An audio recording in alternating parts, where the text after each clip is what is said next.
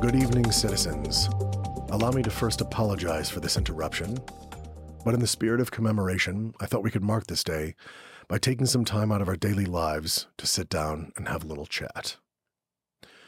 You see, I believe there is too much hate, injustice, and censorship in our world today. We live in a world where people are too often divided by their differences rather than united by their common humanity.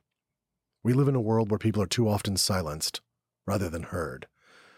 And we live in a world where people are too often denied access to knowledge and information, rather than given the tools to learn and grow. There are those who would have us remain silent.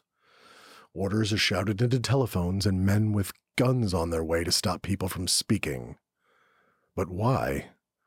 Because words still retain their power. They offer the means to meaning, and for those who will listen, the enunciation of truth. Our world is changing rapidly, and with it comes new challenges and new opportunities.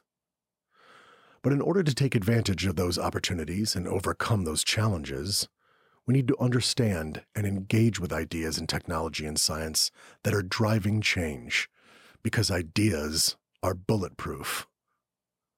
This is why I believe science and technology literacy is so important. Because when people understand science and technology, they are empowered to make informed choices and to take action on the issues that matter to them. When people understand science and technology, they're able to bridge divides and connect with others across boundaries of culture, language, and geography. And when people understand science and technology, they are able to resist censorship and reclaim the right to speak and be heard. So I ask you to join me in this journey of learning and discovery. I ask you to listen to my podcast and engage with the ideas and issues that it stirs. Together, we can make a difference, and in that difference lies our awakening.